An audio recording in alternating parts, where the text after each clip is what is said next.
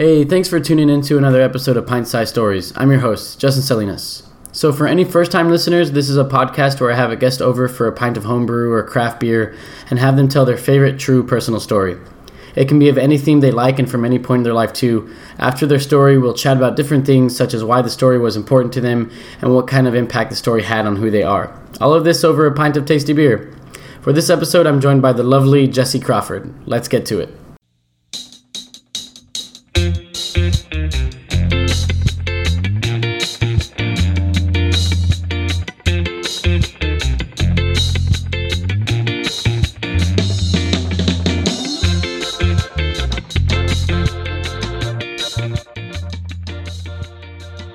Okay, so I'm here with Jesi. Jesi, how you doing? I'm doing well. How are you? I'm doing really good. Uh, had a really really nice weekend. It's been so sunny in Seattle these past couple days, uh, and it's just been so so beautiful. So doing really well. Uh, do you want to tell the listeners a little bit about yourself, so get some uh, context maybe for the story, or just you know just a little bit about yourself? Sure. So my name is Jesi Crawford. I'm an Aquarius. go, go, go. Sorry. Um, more, very very important. Very more important. specifically, I'm an outdoor educator. I work as my career taking students on extended wilderness expeditions, teaching Mhm. them leadership and environmental studies and other areas of curriculum. Um, I travel a lot. I live on a sailboat. Uh, those are some pretty, pretty key things about me. yeah, yeah, I would agree. Yeah, okay, cool. Uh, all right, so today we are drinking um, so, some craft beer. Uh, not uh, not doing the homebrew on this episode. Uh, this is Firestone Walker, uh, their proprietor's reserve opal, uh, which is their one of their dry hop saisons, um, and it is it is pretty damn good. Um, so for just as a little background for saisons, because I think they're, they're kind of interesting style of beer, like a very unique and how they're made and the history. Essentially, they uh, are summer like summer drinking beers from the French-speaking region of Belgium. So it's technically a Belgian beer, but made by French people in Belgium. So it's a little bit of uh, a little bit of both, maybe. Uh, and typically they're made during the summer because the yeast requires like a really high temperature, uh, at least compared to like standard, you know, standard beer yeast, uh, like IPAs and pale ales and stuff. You typically keep that on like a little bit of the cooler end, but when you're making saisons, I mean, you can get up to like 80, 90 degrees, which is like crazy for regular beer yeast. Uh, saison yeast is so much. Uh, so much more um, just durable in that way. And the reason why you get it to those higher temperatures is to like uh, make give it some like it pulls out all the phenolics and all like the really uh, estery properties that like make it give it the flavor that it has.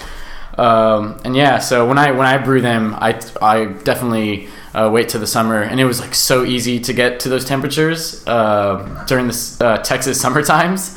Because I could easily hit like 85, 90 degrees in my bedroom. So uh, back when I was brewing in Texas. So um, yeah, this one this one has like a really nice uh, like a like a peppery barnyard flavor, as I would think of it. Um,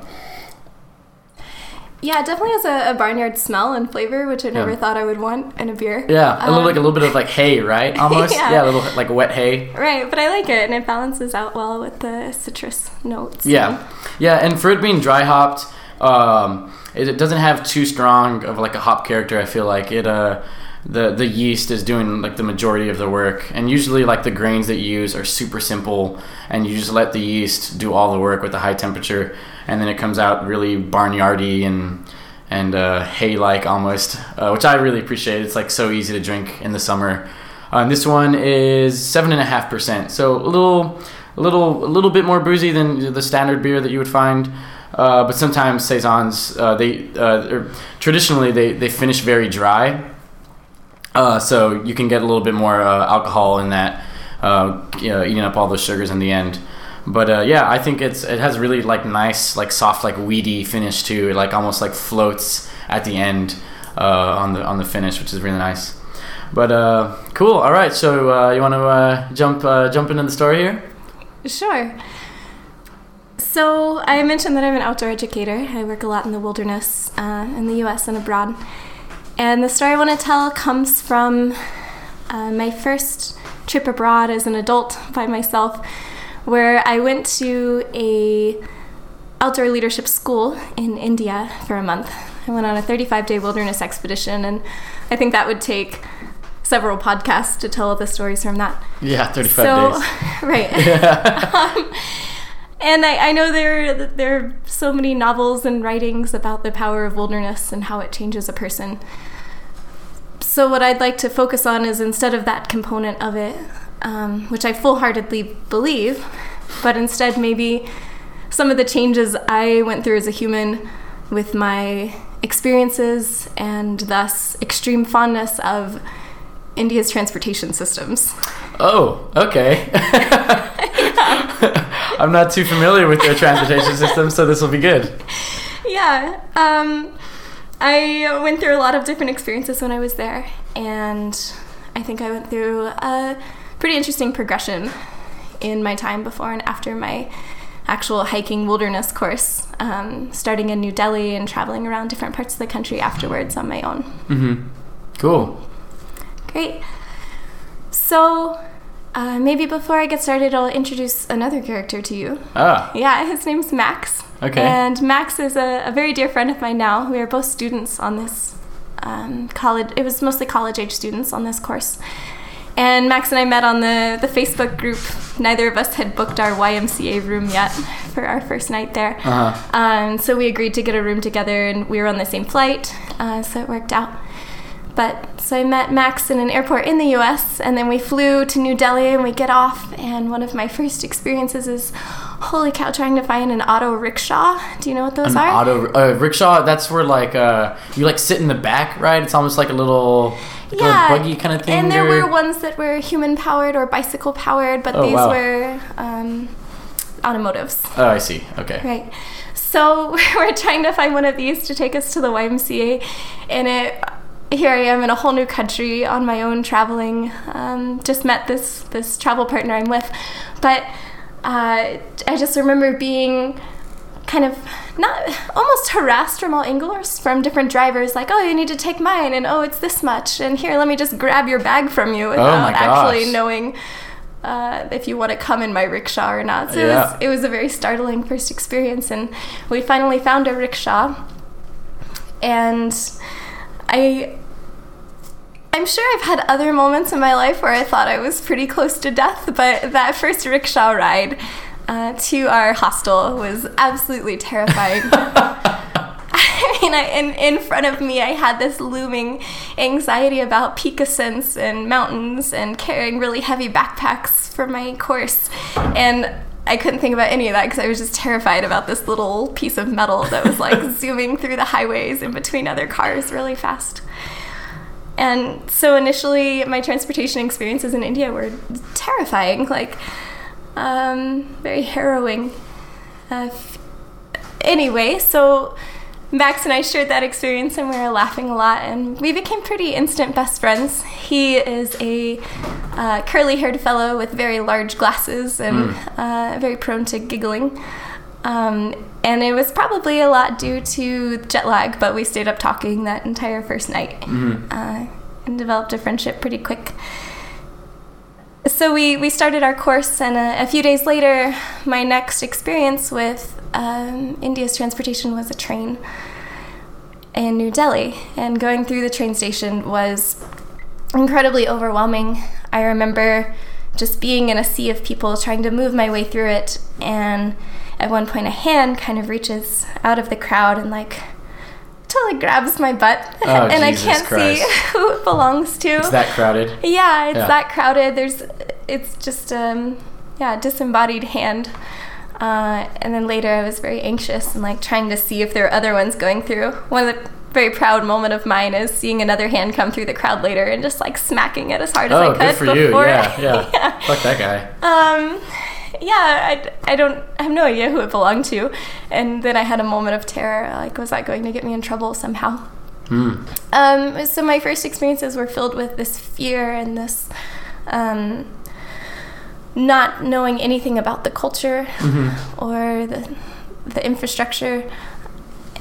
And but then I went on you know a 35 day wilderness expedition. So I'm backpacking in the Himalaya and hiking around and experiencing some of the most physically and mentally challenging moments of my life.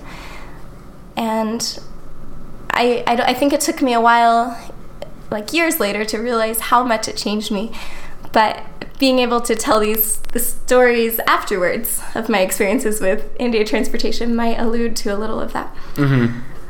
Uh, and some of those experiences could be once we got off the course, Max and I were like super mega ultra best friends at this point. Mm-hmm. and we decided to travel around together for um, a couple weeks or a week or whatever until go back to the states. Mm-hmm. And there were some of our course mates that decided that they were going to hire a private driver to take them in an air conditioned car to the Taj Mahal. Jesus. And me and Max heard that and we were like, what? No. No. Yeah. That's ridiculous. Like, that sounds awful. Neither of us wanted that. And so what we did is while our uh, some of our course mates were getting their chauffeured car to the Taj Mahal, we walked down the street, found a bus station, and hopped on like a third class public transportation bus Mm-hmm. to this small town that had maybe a half page listing in a Lonely Planet guide. Oh wow. Um, yeah. What was the name of the town? Do you remember? Oh, I don't remember that one. It was just a um, a waypoint on our way to this town called Bundi that we wanted to go to. But I don't know if it was just that I'd, I had now experienced much more challenging things like hypothermia and high mountain ascents, and uh, so that at this point, uh, my fear about the transportation system was gone, and I just found myself at the back of a bus with Max and this woman and her family. And a bottle of scotch. Oh, there you go. There you that we picked up because they have liquor stores at bus stop stations in India. Oh wow. Yeah. Um, and just making friends with anyone was ar- that was around us, and it helped that we had just had a month of Hindi classes. So, Mm. and not only were some of our instructors were from India, um, so we had more of an introduction to the culture and the language and all these. A little bit more familiar with it by things. then. Yeah, Yeah. it was it was wonderful. It was so good. And we got to this small town, and we were gonna go stay on an organic farm, and the farm had its own auto rickshaw drivers that picked us up. Oh, perfect. Yeah, uh, we had made a reservation with them, and they picked us up at the bus stop, and we had the best time ever. I think I showed you even a photo of these guys, like me Oh, standing yes. next to this guy and laughing. Uh, they taught us how to drive the rickshaw on dirt roads, like using our little bit of Hindi skills to talk to them and their little bit of English to talk Uh-huh. back to us. And so my opinion really started to change about Mm-hmm. this country as a whole and um, my part in it. Um, finding myself a little more integrated. Uh, and then we had a, a day on a public bus that really stands out to me as kind of a pivotal moment change where Max and I got off one bus and when we got off, there was a, a crowd of people outside the bus trying to sell us tickets, which is, I think, fairly normal in India. Um, a lot of people are entrepreneurs or uh, finding their own ways to make money. Mm-hmm. And at this particular bus stop, uh, we were surrounded by a crowd of, I think, at least 50 people, like Wow. crowding around us, trying to sell us things or get us to go to their friends' shops. Um, sometimes in those situations, I pretend that I, I can speak German. Just to like, Yeah. no, don't, don't mess. Yeah. and I have been good little trick. right? And I had, I had really developed and focused my ability to stare straight ahead and go straight towards the bus station office Mm-hmm. or things like that. And I'm working my way out of this crowd, like not making eye contact, continuing moving, feeling really competent as a traveler in a very crowded country. And I look back and Max is gone. Just like, and he was with you like seconds yeah, he ago. was he was right behind me getting off the bus, and I'm like, oh man, where's Max? Like, I can't find him. And finally, I see him. It took like a, five minutes or so for him to get out of this crowd of people. And he's coming out and he's holding two tickets in the air. And Max like runs towards me and he's like, "Oh man, they said okay, the last bus to Bundi is is leaving in 15 minutes, and these were the last two tickets." and I look at him Sure like, they were. "Oh, Max." you fell for it. you fell for it. Oh. but this was a pivotal moment for me in my life because even though there was that initial like, oh, how could you do that? Like, that's so silly. To being like, oh man, well, why not? Yeah. So Max and I took those two tickets. which were definitely not to Bundi. Oh. Uh, yes, if someone just sold them two random tickets, they're, you know, and um, some scamming in some places. Mhm. And um, we found the bus that they were for, and we got on, and uh, we were able to to communicate a little bit and find out like no it's definitely not Bundi it's definitely not anywhere that we want to go Yeah. and Max and I looked at each other and said okay like I mean why not we're just gonna go for it yeah. which is something that has influenced my travel perspective and my life perspective since then where we just sat on the bus and they're like you know this isn't going where you want to go and we're like yeah but we have time and it's okay Yeah. It'll be an interesting. It'll be interesting either way, right? Yeah. Yeah. so we, we got on this bus and we um, went to this town that didn't really have it didn't have anything touristy in it it was just uh, just yeah pretty out of the way small place um, but we found so many good treasures in it like found a way to go on a, a boat ride in a state park Oh. And- Whoa. yeah, I had some really yummy food. Um, but uh, yeah, when things seem really uncertain or or challenging, I, I like to look back on that moment a lot. But so we made our way to Bundi eventually. Oh, so eventually you get two days- real tickets to Bundi. days later, Yeah. we found our way in Bundi, this town that had amazing reviews, and people said it was so cozy and friendly and wonderful. And we found our way there, and had some incredibly uh, awesome experiences there. I, uh, I have a story sometimes I talk about Mhm. play, finding a little music shop, and I play the trumpet and play, having a high note competition with a Oh, yeah. man in his 70s that was at a music shop and having a crowd gather, and how cool that was. Uh, or having this art shop um, with this man named Yug that ran it, ran it, and having chai with him every morning before going on my daily bike ride Mm.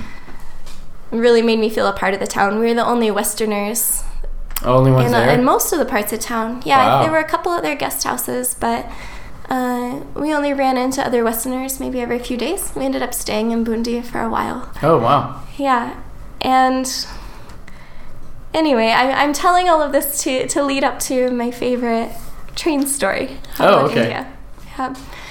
So I'd had these initially very harrowing, scary experiences, and things are starting to get better, and then I'm starting to get used to it. And then Max and I find ourselves in a train station to go back to New Delhi from Bundi, and it's a night train. Mhm. Um, and we're at this train station, and there's only third class unreserved tickets.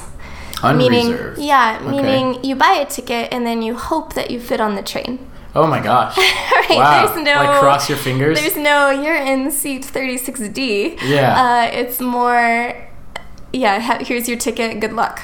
wow. And the this train schedule was a little off, but Max and I were sitting there with our backpacks and he went to go check on the schedule to see if it was going to arrive soon. Something else about me is that I tend to draw a lot. Um, I paint and uh, make some art. And I just had my journal and I was sketching in it. And I had these big headphones on, and I, I think sometimes still as a as a female traveler in India, I would feel nervous about how I was coming across or how I was being perceived. And so sometimes I, I would still keep my head low, even though I'd had these amazing experiences. And so I focused just on my drawing and was doing that for maybe 10 minutes or 15 minutes while Max was talking or waiting in line at the desk. And after this 10 or 15 minutes, I look up and there is literally a crowd of over 30 men standing in a circle around me. Just just looking at like Yeah, just watching me draw. And I look up and my heart just like skips a beat. I'm like, oh man, like Uh, what did I don't do? know. Yeah. What's, I don't know what's happening here or if I did something wrong. And I'm looking around them and I, I take my headphones off and I was just going to say hello.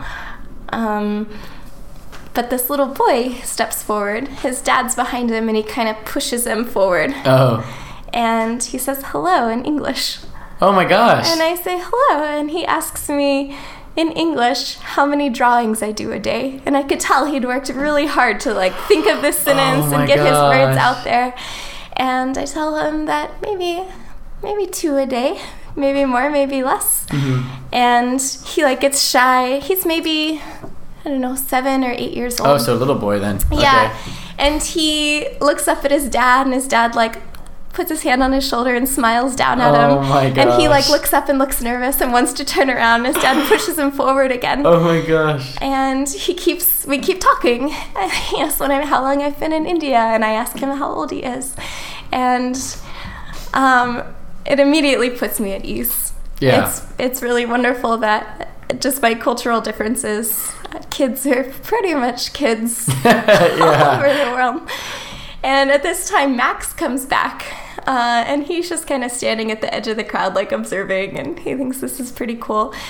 And eventually, the little boy and I like shake hands, and he gets excited and like runs back to go tell his mom and his Oh sister-in-law and other Yeah. people everything that happened. And i can see him from a distance. I'm still with my notebook and he's using his hands and excitedly telling them everything i said.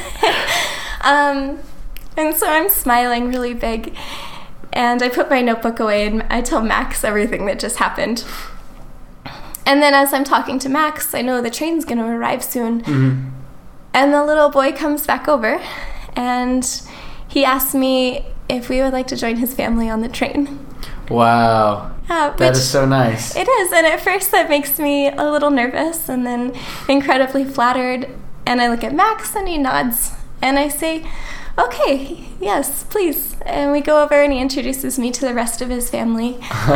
Um, and this is an experience I'm incredibly grateful for because of what's about to happen next. Okay. Uh, I had never been on third class unreserved trains yet in India. Mm-hmm. And as, as I'm waiting there, the, the train starts to pull up.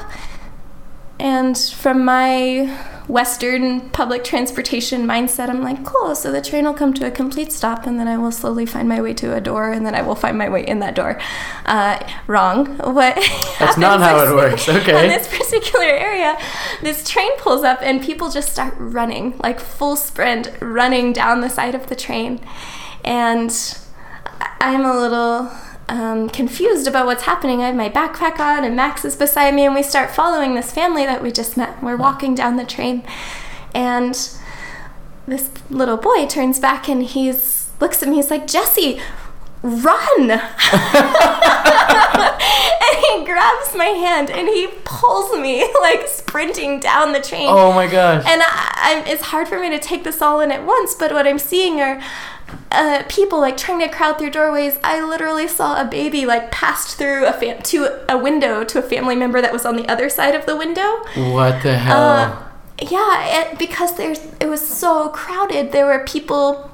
We finally get on, and there were people sleeping in the luggage racks at the top. Like the floor Jeez, was yeah. crowded with people sleeping there, and if I had been on my own, I would. I, I don't know what would have happened. I probably would have just like gotten overwhelmed, missed the train, and Uh-huh. figured something else Well, out. that, that must have just happened also, like, all of it must have happened so fast. It It sounded like, It was so fast, and even though I had an, a, a small amount of Hindi skills at that point, uh, there's no way I would have been able to get onto a train car and ask someone to please move aside so that I could sit there. Um, I, I just would have felt nervous about that. And this this boy's family like actually cleared a full bench for me and Max to sit next to them, wow. and we spent the next maybe four or five hours playing games. Like, oh, with the kid? yeah, I had my notebook with me still, and uh, they taught me some games that they grew up with, and I taught them some that I grew up with, like car ride games. Oh, yeah.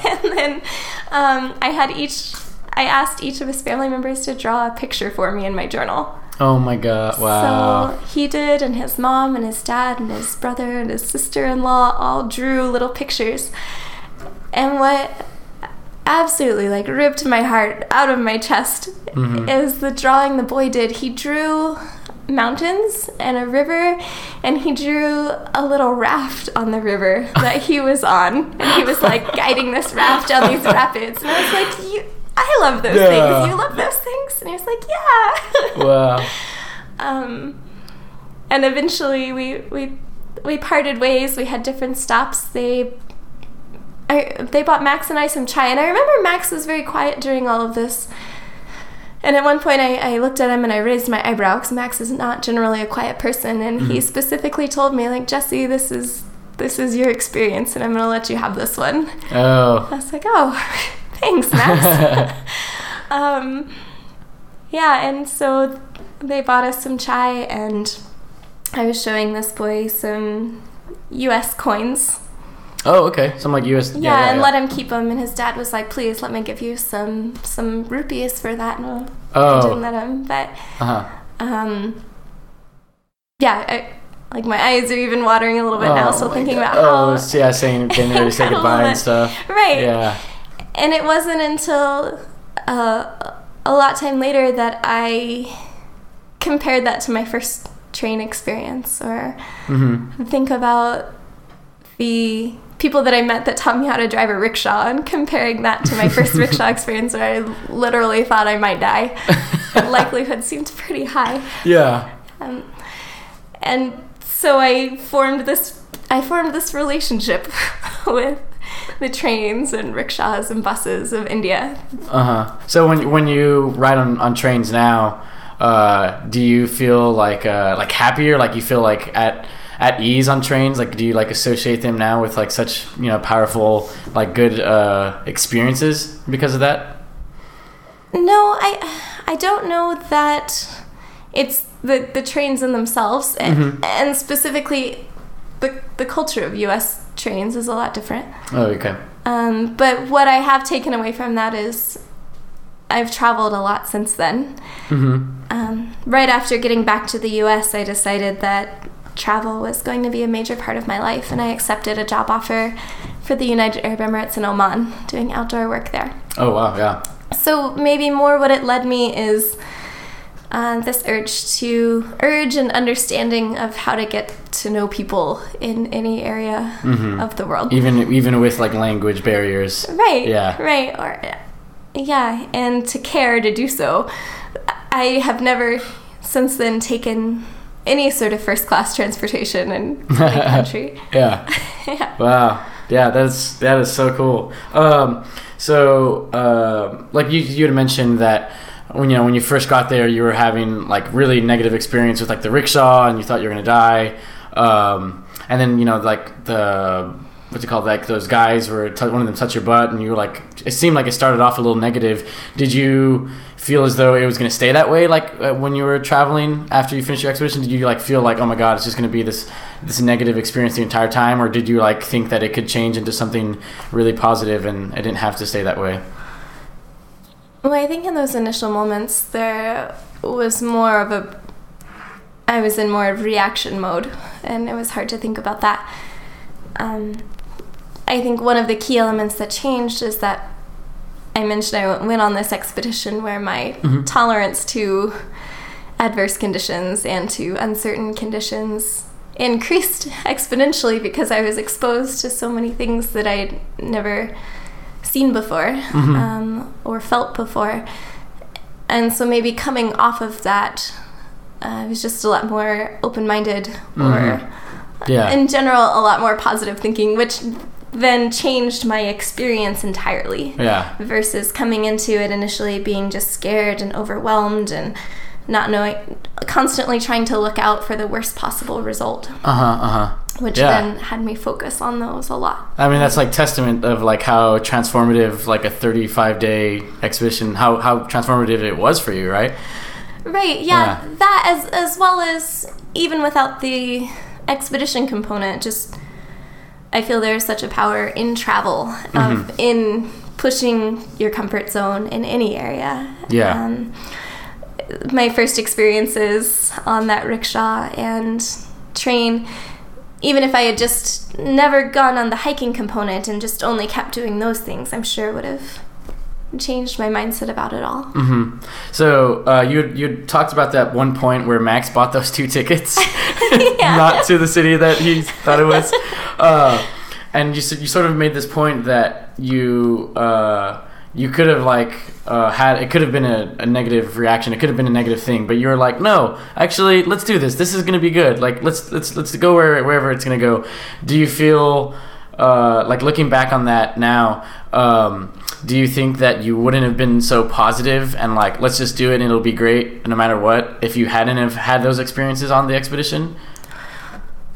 Well, I think that's maybe not. I- think that that sort of tolerance is something that can be learned, Mm-hmm. which makes me feel funny to say because I, I now work for that company that I was a student for in Oh, India. yeah. And that's one of our specific course outcomes for like our goals for students Mm-hmm. is to find that sort of positivity in challenging situations. Yeah. Um, so I could say, yeah, maybe I would have been okay with it, but I think I know pretty specifically that that's what I was being taught and trained to do. yeah. Um, so Which I, I would attribute it a lot to that. Yeah, which is cool to like that you're able to like put that learning and those things that you experienced like to use like uh like almost immediately. It feels like Right. right. I mean, you just finished. It, it's so transferable. Yeah. It's, yeah, it's wonderful to gain this uh, adverse, you know, tolerance to adversity from having hypothermia at 15,000 feet Oh, to God. then That being like, so oh, but now my bus is late? That's fine. That's totally yeah. okay. There's a little bit of perspective there. I can a handle that. little relativity. Yeah. Yeah. Or like I have a cold right now. Oh, remember that time I like carried a 50 pound pack with a sprained ankle? This is okay. yeah, I think is a little bit a little bit more manageable. Yeah, so Yeah. I, I do believe in the whether it's in a wilderness context or travel or in anything, um, pushing your boundaries of your comfort zone is going to then later allow you to accept more things as they are. Yeah, that abs- that wholeheartedly makes sense. Definitely. Um, so you said this was like your first time out on a on like a longer expedition, right? Yes. Yeah. Okay. So when you, because I've never done a, a like a long out in the wilderness kind of expedition like that, but I would imagine for your first time, because I know it's you know what you do professionally now, but for your first time, like coming back into like civilization and, and you know the the front country as as I've heard you call it, uh, was that transition hard uh, to get like come back to like civilization and come back to norm like maybe I guess you know it wasn't quite normal life. You were still traveling in uh, in India, but Well, I I do think that coming back to the United States after that was very challenging. hmm it, traveling around India felt as just a very natural continuation of the expedition, except that I got to have a toilet and like, eat out at restaurants Yeah. and have beer. Yeah. uh, there's a mindset I think early on in people that are on their first multi-week expedition where you write lists of okay when i'm gonna get home i'm gonna have this type of sushi and then i'm gonna eat this flavor ice cream Mm, and i'm gonna watch this show and i'm not gonna get out of bed for this long so i think it was um, wonderful to move straight into adventure travel after outdoor adventure Mm, uh, yeah. and that was a very smooth transition.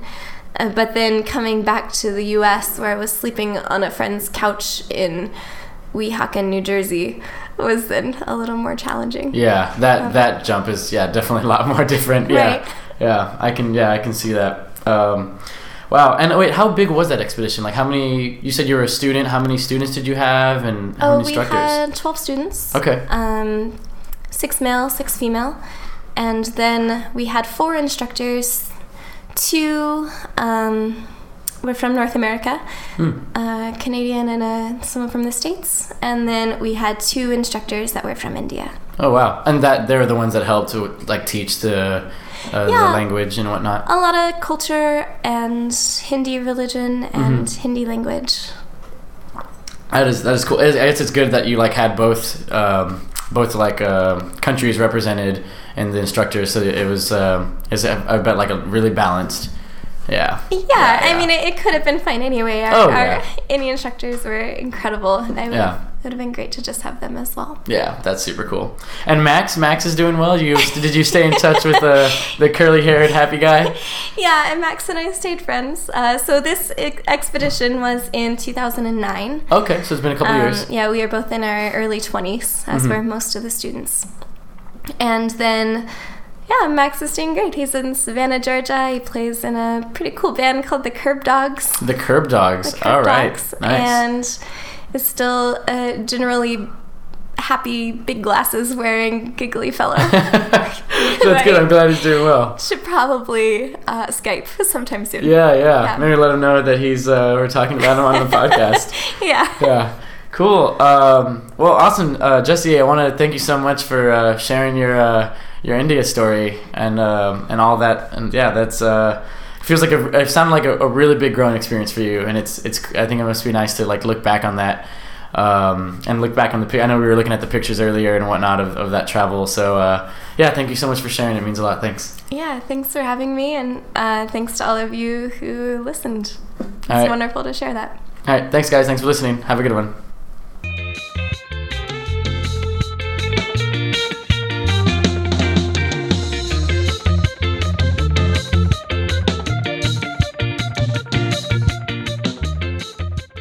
Huge thanks again to Jesi for sharing her travel experience in India. It's amazing to see where people can go and what they can accomplish with positivity and an open mind for adventure. Tune in next Tuesday at 6 p.m. Pacific time for another pint and another story. Thanks for listening, y'all.